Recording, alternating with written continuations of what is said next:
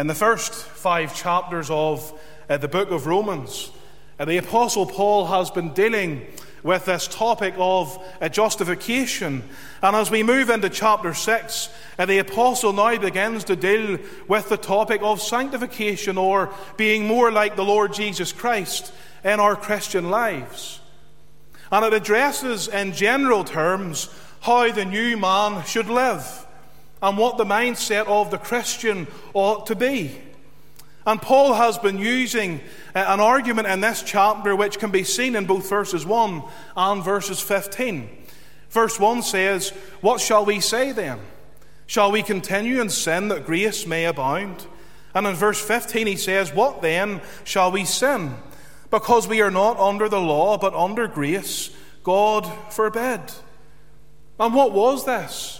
This was a response to what Paul said in the last two verses of the previous chapter. And what did he say there? He said, Moreover, the law entered that the offense might abound, but where sin abounded, grace did much more abound. That as sin hath reigned unto death, even so might grace reign through righteousness unto eternal life by Jesus Christ our Lord.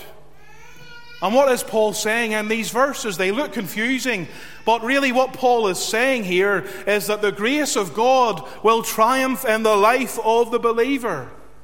Yes, there is still sin there, but the grace of God will triumph. Before we were saved, sin abounded. Sin ruled our hearts, it ruled our lives, it corrupted every faculty of the body and the mind. But in Jesus Christ and through our salvation, what rules? Grace rules. And from grace flows righteousness and holiness for those who have spiritual life in Him. This is what rules in our faculties, in our minds, in our hearts. And this is what leads Paul to ask these questions in verses 1 and verse 15. He says, What shall we say then? What then? So, in light of the fact that grace is going to triumph in the life of the believer, Paul is suggesting then that in our salvation, uh, the believer will be led one of two ways.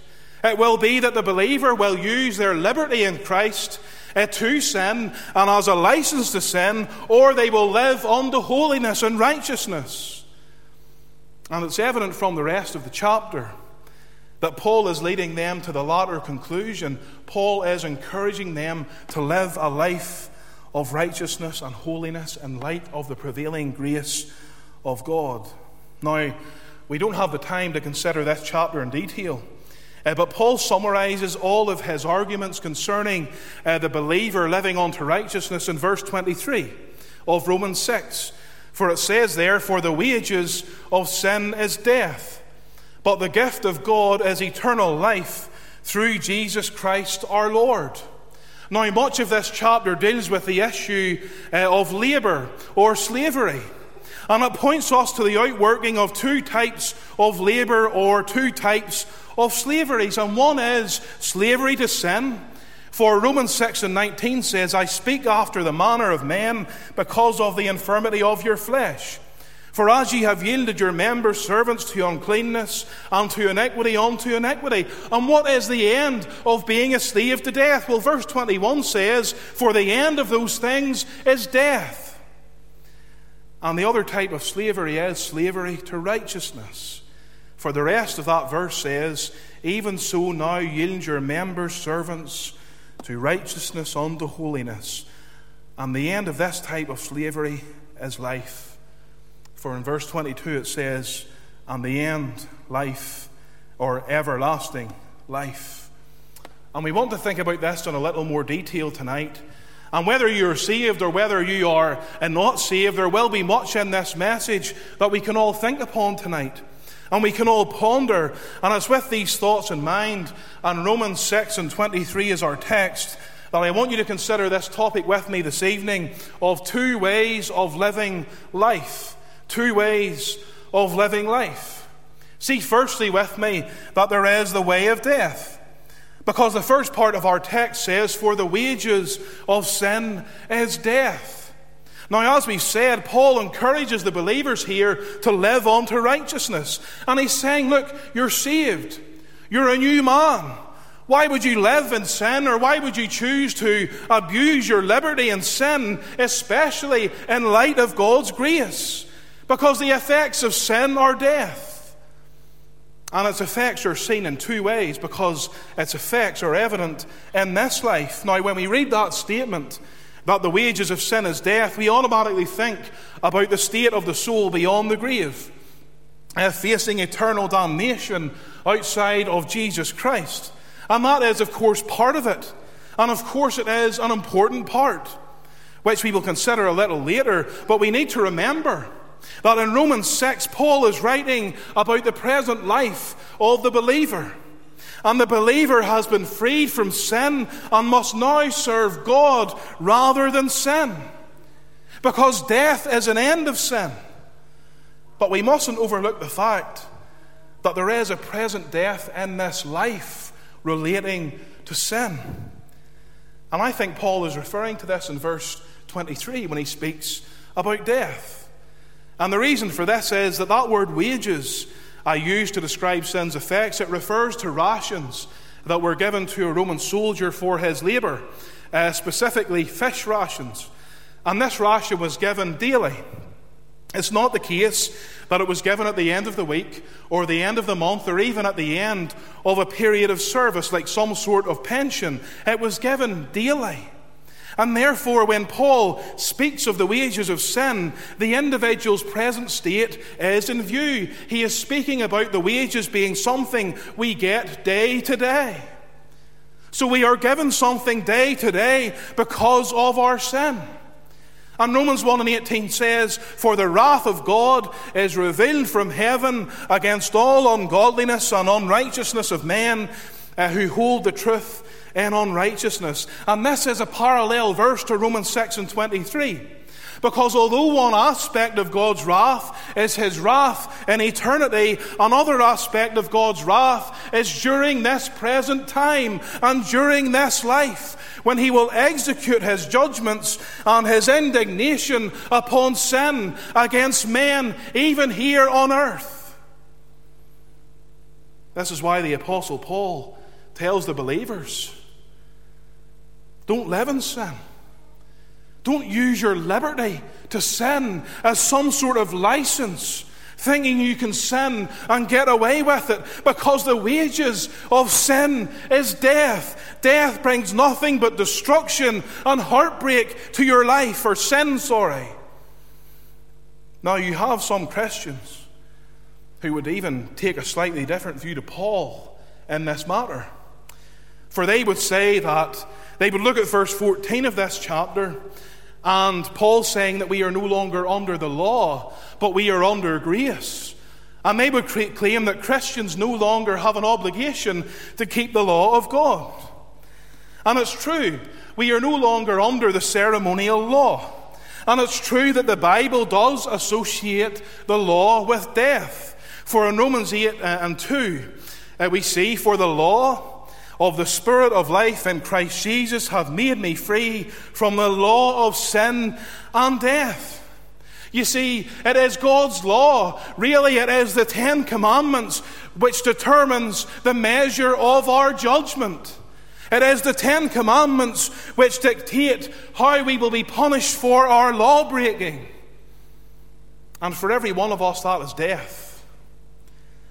And this is where people are wrong when they, when they say that Christians are no longer under any obligation to keep the law of God. Because they emphasize the fact, well, the law is associated with death. And we are under grace, so we don't need to keep the law. They emphasize phrases such as the curse of the law. And they say we don't need to keep the law anymore. We don't need to keep the Sabbath holy. We can do whatever we want. But, friends, their logic is wrong and they twist the scriptures. Yes, the Bible does say that the law is a curse. But why is the law a curse?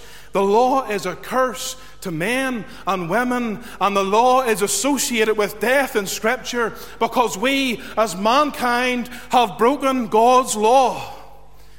We are required when we are born to keep the law perfectly, but we have all failed. We have failed to meet the requirements of the law. We have all broken the law and brought God's wrath and condemnation upon our shoulders. We have invited God's wrath upon us. Because when we measure ourselves up against the law, we fall far short. And what's the penalty for breaking God's law? It's death. An unsaved friend tonight in this meeting, this is a, re- a realization that you need to face up to. You are a breaker of God's law. We are all breakers of God's law. But some of us have been saved and have had our sins forgiven. But you, in your unsaved state, will be judged according to the law. You are not under grace. You are under the law, and you are cursed. You have sinned against God. You have offended a holy God because of your sin, and you have invited his wrath upon your shoulders. Do you realize that? I listened to a sermon recently from the late R.C. Sproul, and he said that there are men who think that they're going to stand before God and that they are going to wave their fists at him and tell him how bad he is and tell him how unrighteous he is. And they're going to give him a piece of their mind. What did Sproul say? He said, if we went, in, if we went within a certain distance of the sun, we would evaporate. Yet some men think that they're going to walk into the presence of the Creator of the sun and have a say before Him. No, God will pour out His wrath against all sin and all unrighteousness. And if you're not saved, what do you need? It's very simple. You need forgiveness. You need your sins forgiven. And this is why the law is a curse, because we are all obliged to keep it. When, we are, when uh, God created Adam and Eve, Adam had to obey, and he wouldn't have died. But, friends, we could never keep the law of God. We have broken it. What does Romans 3 and 23 say? For all have sinned and come short of the glory of God. And this is why Paul says that we are no longer under the law. He's not saying that so that we can just go out as Christians and do whatever we want to do and abuse our liberty. No, Paul is saying that we are no longer under the law because we have broken it, because we can, we can never obtain righteousness that will fit us for heaven under the law, because we are lawbreakers. So, in order for us to get to heaven, what do we need? Well, we can't get to heaven through the law if we've broken it. So, what do we need? We need grace. And that's why Paul says, You're no longer under the law, you're under grace. Because it's through grace that we are fitted for heaven when we receive Christ's perfect righteousness and forgiveness from sin. That's what it means to no longer be under the law and to be under grace. And this is what Paul is arguing to the believers in Rome. He's saying, now that we're no longer under the law, should we sin? And what does he say? God forbid. And what then is the duty of the child of God? The duty of the child of God is to live unto righteousness. It is to bear the fruit of the Holy Spirit. It is to be like Jesus Christ as much as God enables us to do. You think of the words of Psalm 1 and the verses 1 to 3.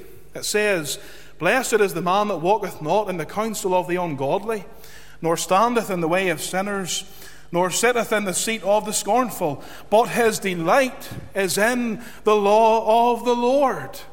And on his law doth he meditate day and night. And what are the fruits of someone delighting in the law and meditating on the law? It says, And he shall be like a tree planted by the rivers of water that bringeth forth his fruit in his season. His leaf also shall not wither, and whatsoever he doeth shall prosper. I want to make it clear tonight. Those who say that Christians should no longer feel obliged to keep the law, they are in opposition to Paul and the Holy Scripture. Because the law is our delight. What is true Christian liberty? It's not doing what we want and living a life of sin, because if you're truly saved, you'll not desire to live a life of sin. What is true Christian liberty? It is keeping the law of God. That's freedom. And why is that freedom? Because as Christians, we desire to please the Lord and to do His will and to be like Christ because we love Him.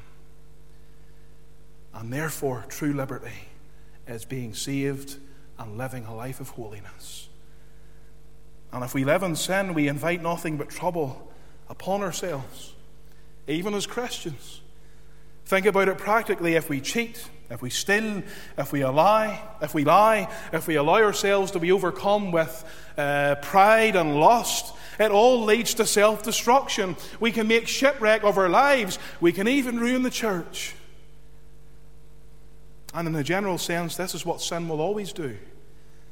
You just have to consider the amount of people who have ruined their lives and ruined their homes and, and made a total mess through the abuse of alcohol and the abuse of drugs or due to adultery or whatever it might be. That's what Paul is emphasizing. The wages of sin is death. Oh, you will get something back, but it is death. It is death. And its effects will be seen in this life but I want you to see also concerning the wages of sin that its effects will be seen in eternity. And this is the most obvious conclusion that people come to when they read that phrase, the wages of sin is death. Now, the Lord told, Abraham, told Adam in Genesis 2 and 17 that the moment he ate of the fruit, he would surely die. The Lord told uh, Adam that disobedience leads to death. Sin against the God of heaven comes with a death penalty. And this is why the entire human race is subject to death. This is why we die. We don't die because science tells us uh, stuff about natural causes or whatever. We die because we are sinners. And God has appointed that those who commit sin die. That's why when Christ died, uh, we read that he actually had to give himself over to death because he was sinless. And he had to give himself over to the curse of death, whereas us, we can do nothing. We succumb to death because of our sin. And from the moment of birth, we are on a physical journey which eventually ends in the grave. That was the penalty. And the fact that we weren't cast into hell for all of eternity the moment we sinned against God is a mercy from the God of heaven. A great American Baptist preacher once said that every breath the unsaved person breathes is mercy. It's mercy. But sin one day will bring forth death, as the scriptures tell us. And those who are not under grace, those who are not redeemed, those who are not trusting Christ, those who are still under the law and will be judged according to the measure of the law, they will face eternal hell because they will be found wanting. And the wrath of God will be poured upon them forever because of their sin. This is why, if you're not saved, you need to face up to the reality that your sin will bring you no satisfaction.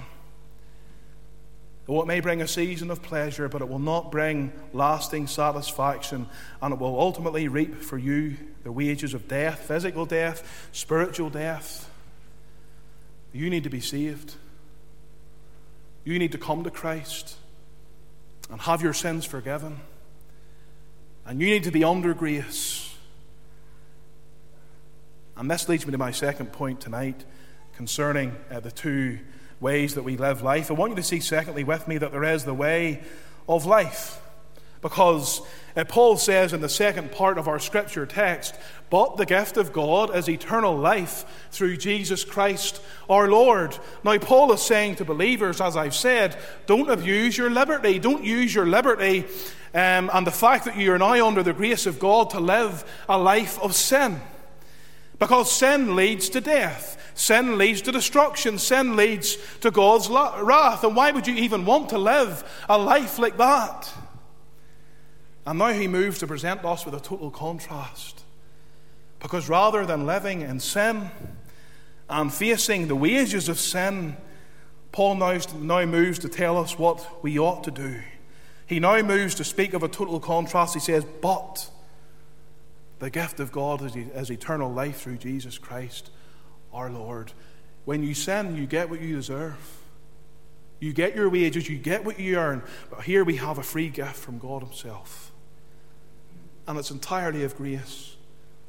It's something that we haven't earned. It's not recompense for a work that has been done. It is something that God has given us out of His favour and out of His goodwill. And He has given it to those who don't deserve it. And He has given it through Jesus Christ our Lord.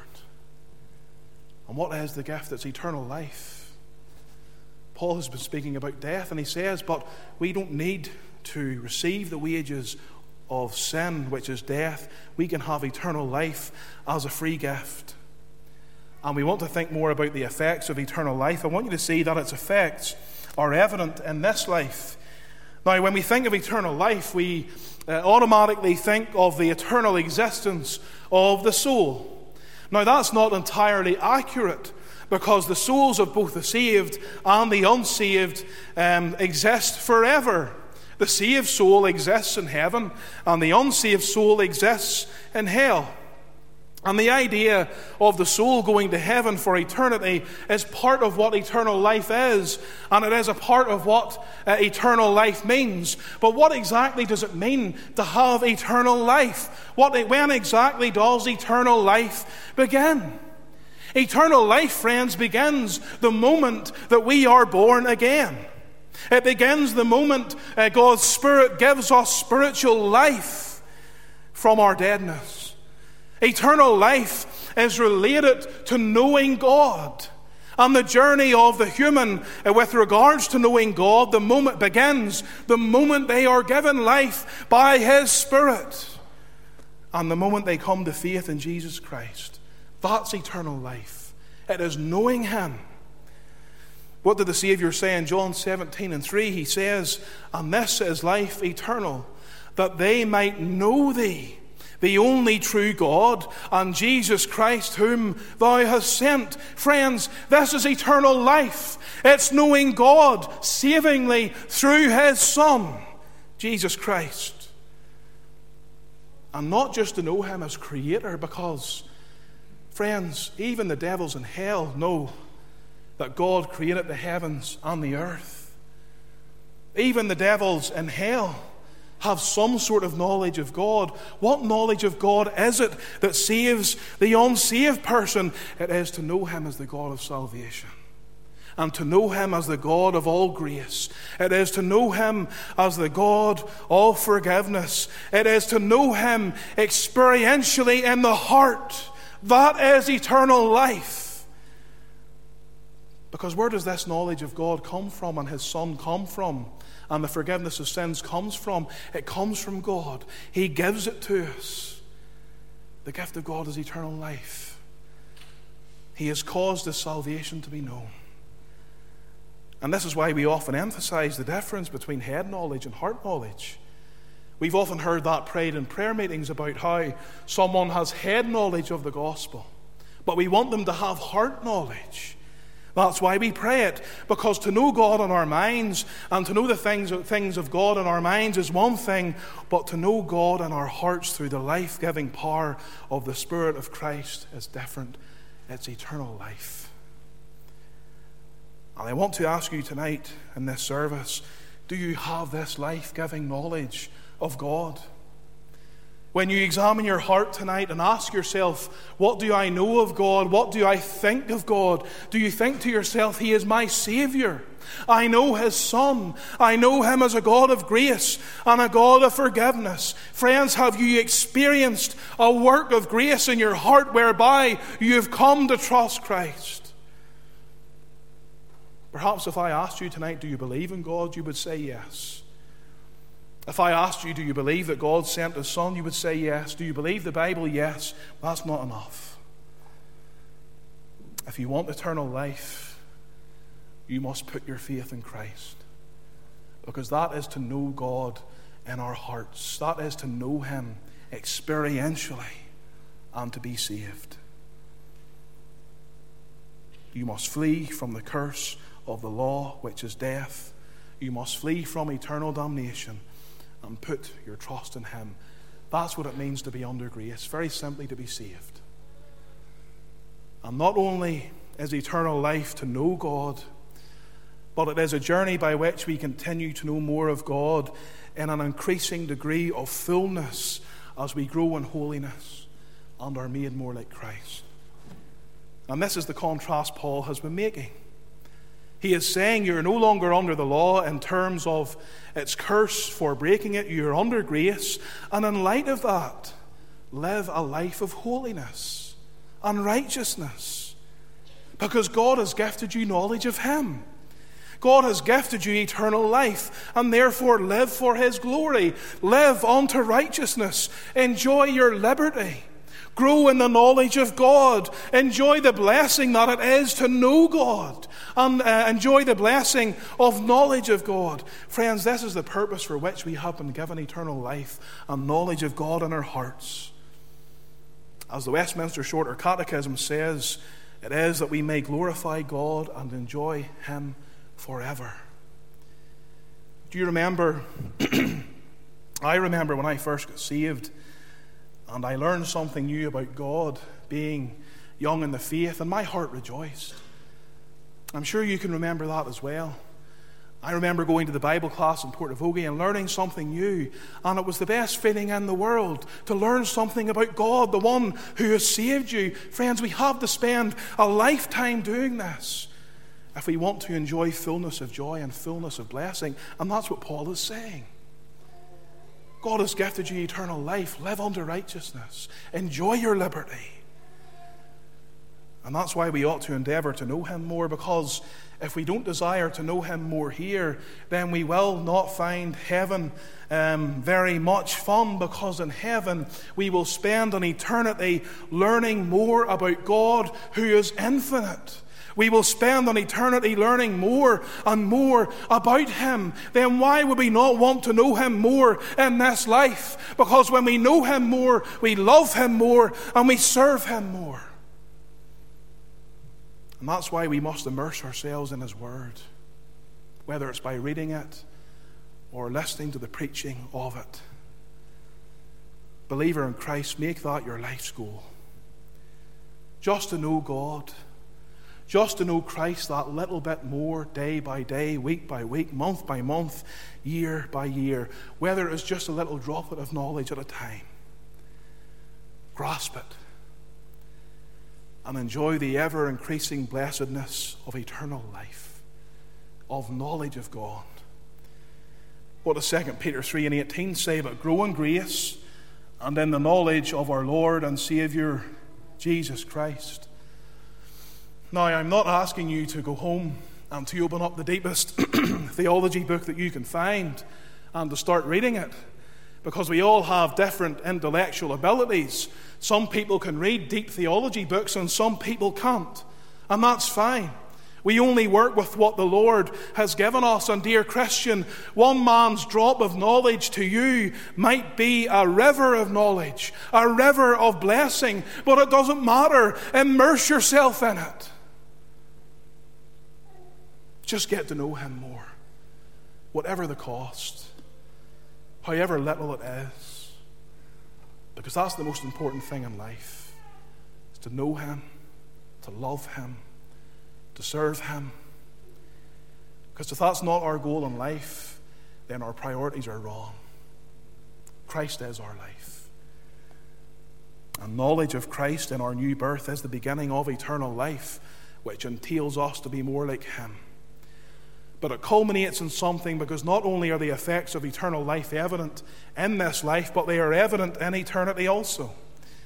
Because not only will we enjoy the life and knowledge of God here on earth, but in eternity we will enjoy it in heaven, as I've said, and it will be so glorious there because we will spend an eternity learning about God and we will not be hindered by sin. We will not be hindered by evil. We will love Him with fullness of joy and fullness of love and fullness of blessing. We will enjoy unadulterated, perfect fellowship with Christ. but we ought to desire a glimpse of that here on earth. And friends, this is when we, we will enjoy the fullness of the eternal life that we have already received from God in Christ. We will enjoy it in heaven. What did Peter say in 1 Peter 1 and 9? He says that we will enjoy the end of our faith, even the salvation of our souls. Oh, friends, we have tasted of eternal life here. We have tasted of salvation. We have tasted something of what it is to know God. But we will enjoy the fullness of these blessings when we finally see Him face to face. Thank God tonight we have this hope because Christ has purchased salvation for us on the cross. He has borne the penalty of the law. He has borne the wrath of God on behalf of sinners. And what has He done? He has purchased eternal life. Very simply, He has taken your punishment. And He will give you His righteousness, which will fit you for heaven if you put your faith in Him. Dear friend, if you know nothing of eternal life tonight, but you wish to taste of that life and remove the burden of sin from your shoulders, then put your faith in Jesus Christ. He has paid the price. The law will not save you, only grace will save. Only Christ will save. That's why I chose that hymn, Amazing Grace. You want to be saved, you want to get to heaven, you want to have your sins forgiven. Amazing grace in Christ. Trust Him. And may God bless His word to all of our hearts tonight for His glory. Amen. Amen. We'll bow in prayer and we'll seek the Lord's face as we bring our service to a close.